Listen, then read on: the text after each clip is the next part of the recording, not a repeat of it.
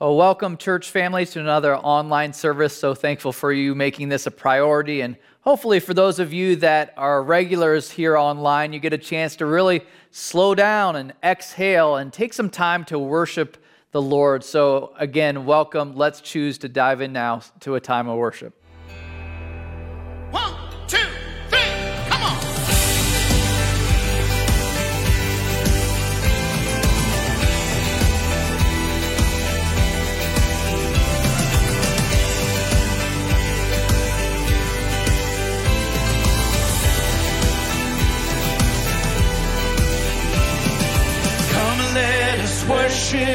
King. Come and let us bow at his feet. He has done great things. See what our Savior has done. See how his love overcomes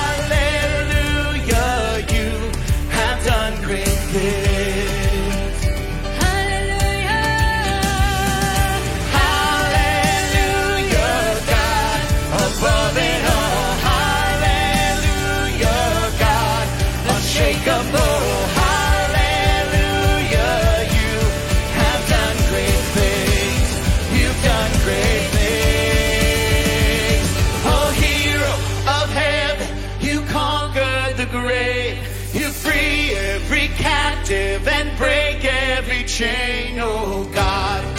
You have done great things. Please dance, you're free.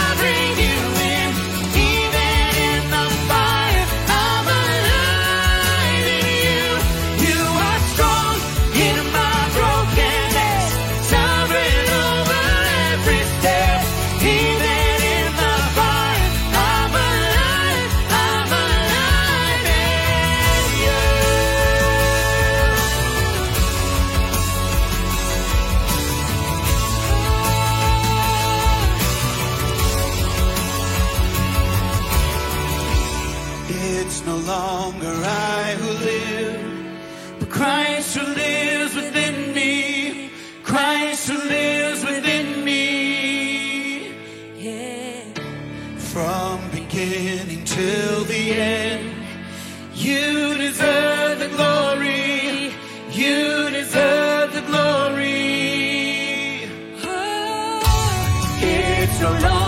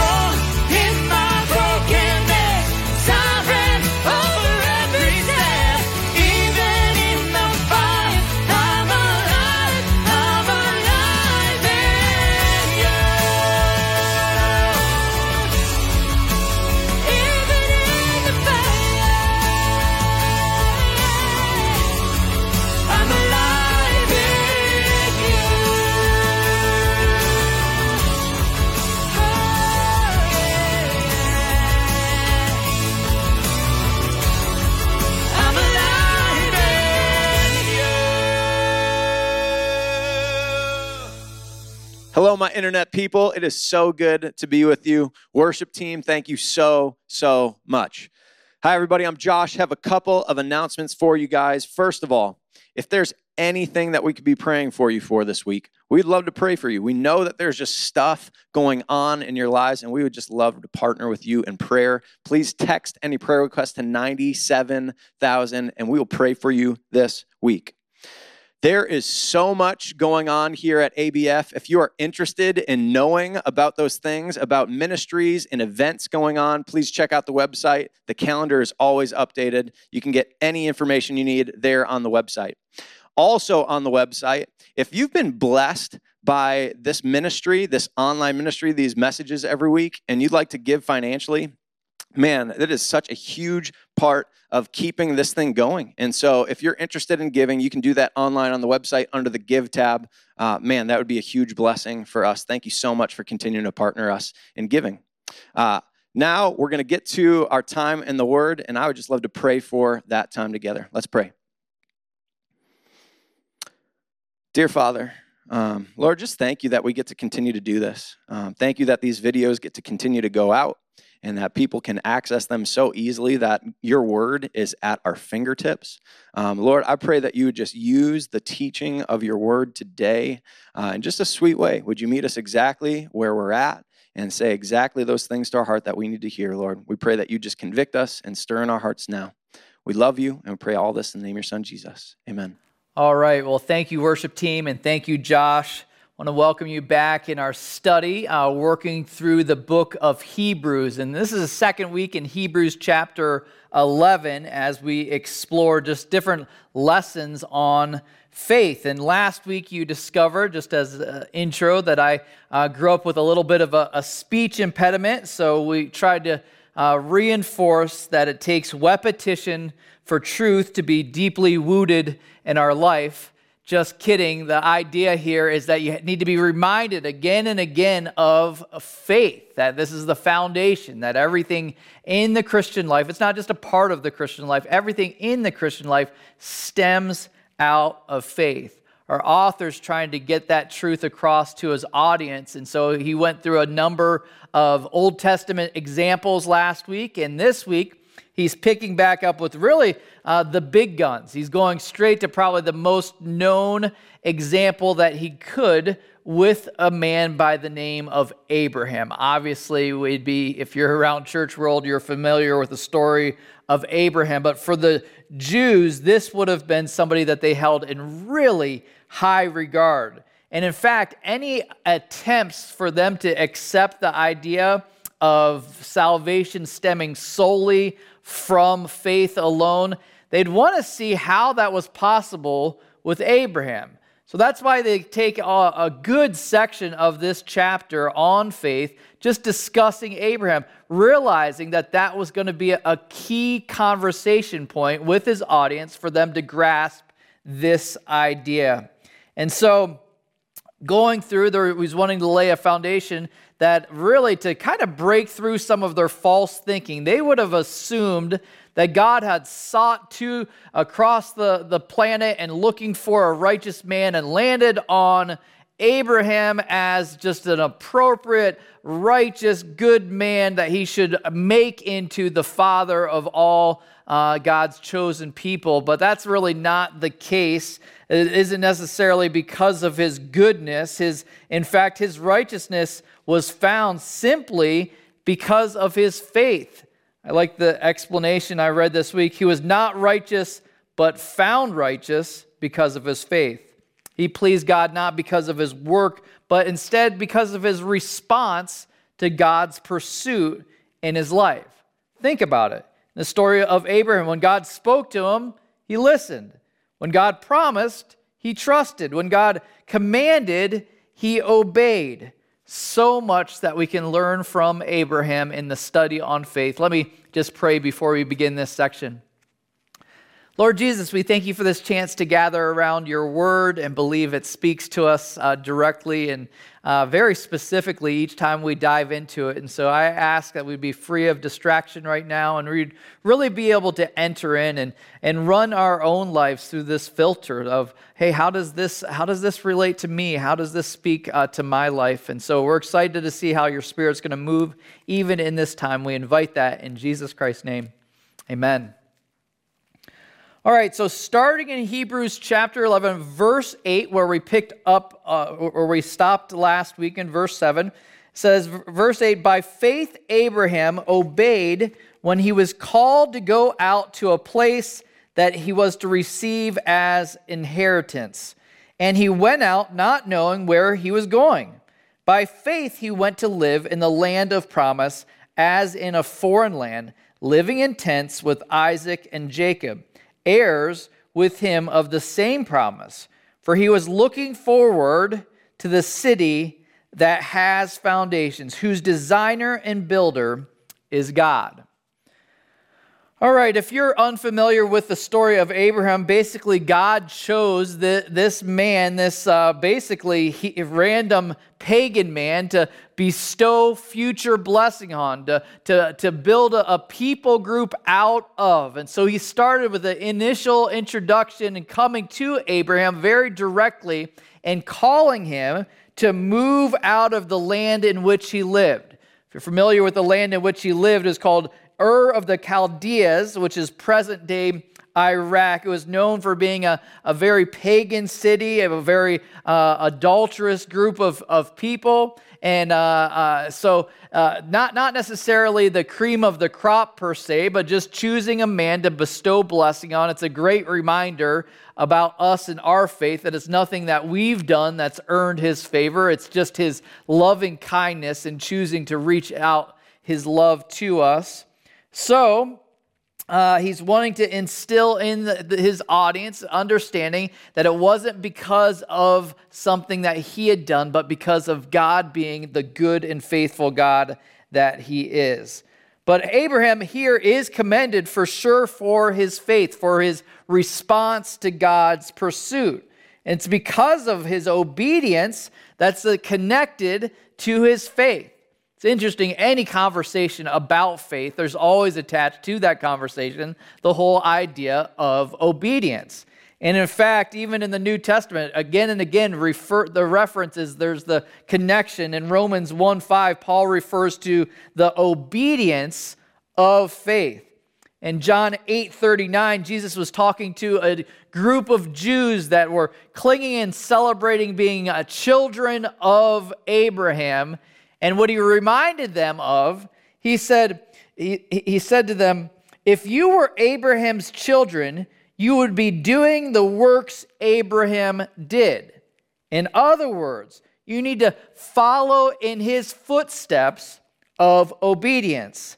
His obedience took him to a land that he did not know. It says right there in the text. And he went out, I love that act of obedience, not knowing where he was going. It's interesting how often obedience calls us to go somewhere where we don't know where we're going, where we don't necessarily have all the answers before we're called to act.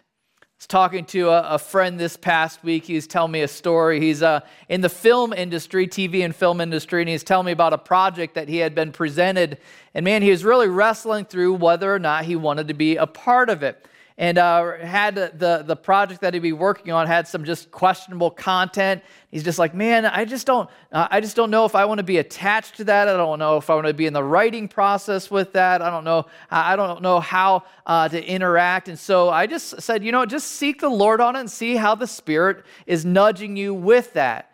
It's interesting just getting a little bit, bit of feedback of how it played out just this last week or in the last couple of weeks. And he was saying you know what? I just just didn't feel peace about it. And so I ended up letting the people know that I wasn't going to be a part of the project and just uh, to move forward without me. And it was interesting. He said, uh, he said, anytime you're, you're making a decision like that, it's a legitimate financial decision because all of these things in uh, media world tend to be project based. So it's hard to say no to something when you don't know when the next thing is coming up. He said, so it was a real faith test for him to be able to turn down this particular project. And it was interesting. He's like, but you wouldn't believe, Scott, how, how this story plays out. The story plays out the very next day. So chose uh, conversation, chose to not be a part of the project. The very next day, he said, I got a surprise residual check from a previous project that he had worked on. Sometimes in media world, you get uh, royalties or however that works. A, a previous project, and the check amount was to the exact amount that he had rejected this project. And so it's just kind of a cool testimony and reminder of God notices our acts and responses in obedience if we respond to his nudges. Well, Abraham obviously goes and responds, moving to a land that he's not familiar with, so much so that he's living in tents, kind of in a nomadic type of a deal. He was looking, though, we see towards a future kingdom, not a present one. It's interesting how he describes that kingdom, and it's described as the city that has foundations. I was thinking about that a little bit in my study this week, and I was like, well, what city doesn't have foundations? Well, he's comparing the future city that we're putting our hope into as the thing that has foundations, as opposed to what? The things here that don't have foundations. And some of us have been taken for a, a ride, this, whether you're in crypto, whether you're in the stock market, housing stuff. Man, we start to see how fluid all of these things, all the things that promise safety and security, all of the things of this world, man, just have no foundation. The US dollar, no foundation. You see, all of these things that we place our hope in are so lacking any kind of a promise. So he's saying he was putting his hope in the city that has a foundation. I also wanted to point out something just while we're beginning the conversation to talk about Abraham, about a little bit of what's not in the text as opposed to what's in the text. It's important because the text definitely is celebrating his obedience, his choice to act when he was called to move, his choice to go even though he didn't know where he was headed. But I was texting this week with uh, David Reidman from our church, and we were just talking about this whole idea of this, this passage where it seems like, man, it's almost like God tends to uh, celebrate the things that are noteworthy in his life and kind of ignore the things that were, weren't. In fact, he doesn't nub either him or, in a moment here, Sarah for laughing about God's promises to make great nations from them. He doesn't talk about that. He doesn't talk about them being uh, trying to be resourceful and actually committing adultery with, uh, uh, with Hagar. He doesn't talk about that to usher in God's promises. He doesn't talk about sharing his wife with an evil ruler twice out of fear doesn't talk about the favoritism that he shows with his, with his kids. He doesn't talk about the mistreatment of Hagar. There's so many things, if you delve into the story of Abraham, that aren't really too noteworthy. In fact, kind of uh, some sad aspects of his life, if you will. But if you think about this, what God chooses to focus on is the main direction of his life, the choice to walk in general direction of obedience. To those of us that have moments of indiscretion and moments of, of wandering, this is a good news that we have a promise keeper that is focused on the big picture and not so much on every single failing. I love that about our God, what he chooses to put the attention on here in the text, not the shortcomings, but focusing on his faith.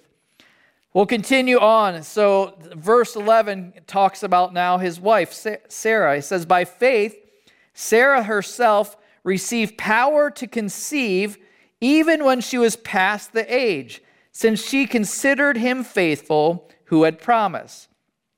Therefore, from one man, in him as good as dead, were born descendants as many as the stars of heaven and as many as the innumerable grains of sand by the seashore.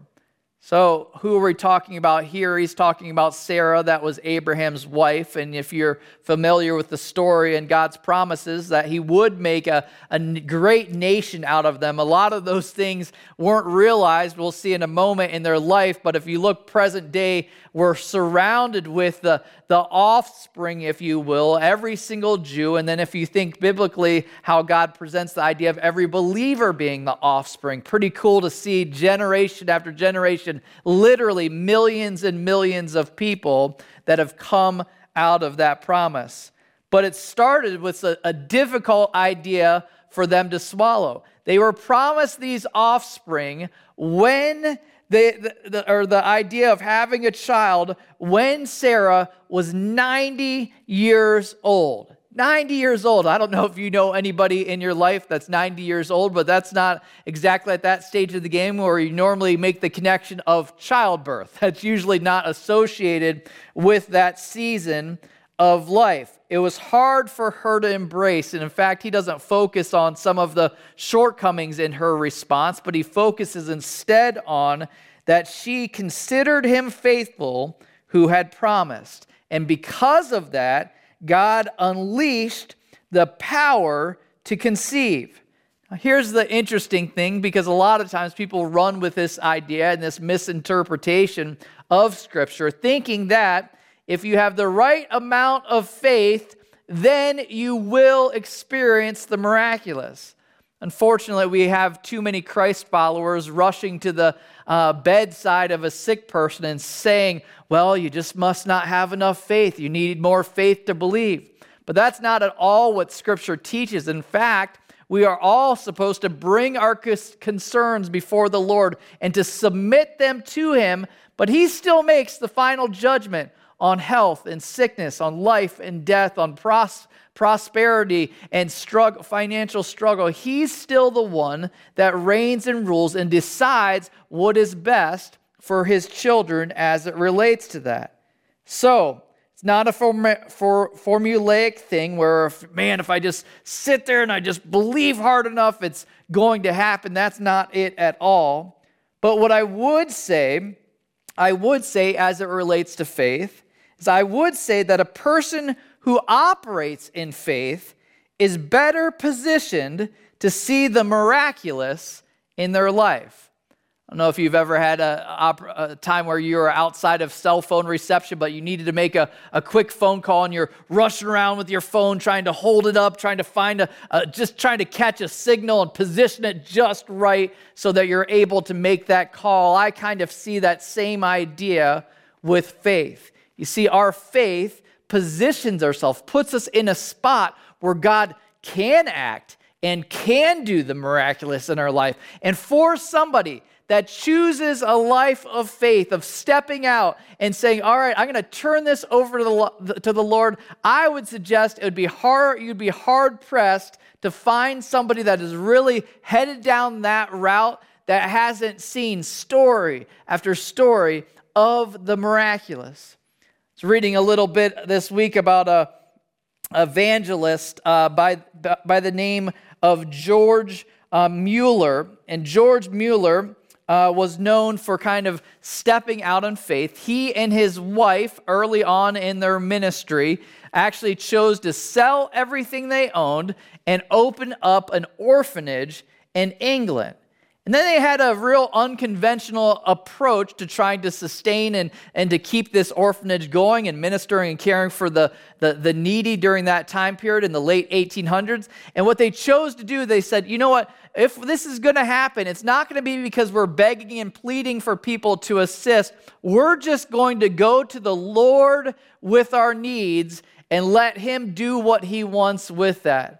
Well, it's awesome to see their story because really, uh, event after event after event of God's provision, they ended up caring for over, I believe, over 10,000 orphans in their ministry. Unbelievable to see. And none of that with the promotion of, hey, we need more money for this, but instead, God stirring and moving behind the scenes, actions that came based on their faith. You see, that's what we're invited to. That's what is more possible when we position ourselves for God's response. He says, he says, uh, he emphasizes then the miraculous, and he says, one man and him as good as dead. It's interesting. Therefore, one, from one man and, and him as good as dead were born descendants as many as the stars I think that's kind of a funny description of Abraham. To me, that's not uh, necessarily a, a term of, of honor when you describe somebody in their later years. One man as good as dead, God then moves and makes all of these descendants. But again, trying to point to the hero of the story and none of these Old Testament accounts is the hero, the person that's described, but instead Jesus Christ, God Almighty, working behind the scenes in that situation.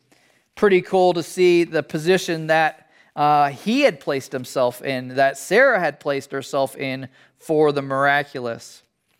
All right, let's continue in verse 13 with this description that our faith also points uh, to not just the miraculous, but also to a, a future home. Says, These all died in faith, not having received the things promised, but having seen them and greeted them from afar, and having acknowledged that they were strangers and exiles on the earth. For people who speak thus make it clear that they are seeking a homeland. If they had been thinking of that land from which they had gone out, they would have opportunity to return. But as it is, they desire a better country, that is, a heavenly one. Therefore, God is not ashamed to be called their God, for he has prepared for them a city. All right, we'll stop there for a moment for some explanation. I find it interesting in the account of Abraham's life that never at any point did Abraham own any land. Never at any point, even with all of these promises of a promised land, never did he experience that. In fact, there's only one account of him buying just a small cave in order to bury his wife. But other than that, no land was owned. It's interesting to think that when Abraham finally passed away in his own tent, he died with one son and two grandsons. But it's interesting to me how often the conditions might seem to contradict God's promises, but you need time to pass in order for them to play out. Abraham, like us, had promises that would not be fulfilled in his lifetime, things that they're looking forward to. I like as it describes here in the text what he was seeking. It wasn't a promised land in the present. Instead, he was waiting for a better country, a heavenly one. That's where the mindset I think is appropriate. And you think about even New Testament examples for Paul. Paul was similar, really had nothing. And Paul in 2 Corinthians 6:10, Paul describes himself as having nothing, yet possessing all things. You see, it's a mindset, it's a, a pilgrim mindset, if you will, just seeing yourself as passing through this place. You see, our mindset changes drastically when we begin to see ourselves not as the natives of this land. It's okay for us to feel out of place. It's okay for us not to fit in. In fact, it's a little bit concerning if we do. Why? Because, truth be told, the world's priorities, its pleasures, are vastly different than ours as a follower of Jesus Christ. In Philippians 3:19, Paul explains how we're not like those who are around us, whose end is destruction. Their God is their belly, and they glory in their shame, with minds set on earthly things. Listen to this. But our citizenship is in heaven. So, if you're thinking through what is biblical citizenship, what does the Bible point to as citizenship? Biblical citizenship is not citizenship here on earth at all. In fact, it's a call to a different kingdom, not getting too comfortable in our current kingdom. And he wants us to be fascinated and enveloped with this idea of what that future kingdom will look like. It's a pretty cool statement that's made there in the text as you're thinking about it. He says, God is not ashamed to be called their God. Why? Because he has prepared for them a city. Think about that, that the end of the road, God's not going to be ashamed of calling us to something greater. It's not like we're going to get there and it's going to be like a where, where. Instead, it's going to be something that we're like, man, this is awesome. This is way better than the heaven that was pitched on this side of eternity. I so often see the media kind of presenting a version of heaven. In fact, I remember, I don't know if you remember the uh, cartoon, satire cartoons called Far Side, uh, written by Gary Larson. There's one uh, you've maybe seen before, a picture that he has of a guy with wings, white robe, and a halo, and he's sitting alone on a cloud, and it has like the, the bubbles up there. You can see it here on the screen of him thinking, Man, I wish I'd brought a magazine. Unfortunately, too often that's the mindset of people like, oh, heaven's going to be boring and, and playing harps and, and uh, doing a whole lot of nothing for eternity. But that's not at all what we have to look forward to. I like how C.S. Lewis puts it in The Problem with Pain. He says, We are very shy nowadays of even mentioning heaven. We're afraid of the jeer about pie in the sky but either there is pie in the sky or there is not. If there is not, then Christianity is false, for this doctrine is woven into its whole fabric. You see, those of us that are believers that are clinging to this pie in the sky, it's either going to be there or it's not. And we've put our trust that it's coming. So it's not weird, it's not strange to be celebrating the coming days where we will be present with our Lord for eternity in heaven. Our faith points to a future home. Our last couple verses we'll look at here in uh, Hebrews 11, uh, starting with verse 17. Seeing that our faith demands trust, says this By faith, Abraham, when he was tested, offered up Isaac, and he who had received the promises was in the act of offering up his only son, of whom it was said, Through Isaac shall your offspring be named. He considered that God was able even to raise him from the dead, from which, figuratively speaking, he did receive him back. We'll stop there for today, but a little bit of talking through that. To me, Isaac is one of the greatest trust exercises in all of Scripture. If you remember the idea of being asked, he was being asked to sacrifice his own son. It obviously wasn't something that God had him actually play out, but it was more of a checking to see where Abraham's heart was at. To me, I was just reflecting on that ask even just this week, just thinking of my own son. My son Chase is literally one of my favorite people on the planet. He's funny, he's creative, he's got a soft heart for people, soft heart for the Lord. I can't imagine it being asked to take my son's life. Well, if you're familiar with Abraham, Abraham's story, that's what it was. He was asked after waiting all of those years, finally for a son to be born. He was asked to take him as a sacrifice. If you're familiar with the story, that's not something that God ultimately had him do. Instead, he provided another sacrifice so that the story would one, bit, one day be told about a, a replacement sacrifice and it ultimately being God's only son, Jesus Christ. It's a powerful picture in the Old Testament of the sacrifice that would ultimately be our rescue and the one that we still celebrate today and point to for anyone's rescue. My hope is there's no one listening to this that hasn't embraced the rescue of Jesus Christ. Well, here we notice that it is described that this was something that was asked of Abraham. I find it interesting that it uses the word tested here tested here. Here's the thing that I think sometimes we don't realize in the Christian life is so many things that come across our path of experiences are tests. You're like, well, what do you mean tests?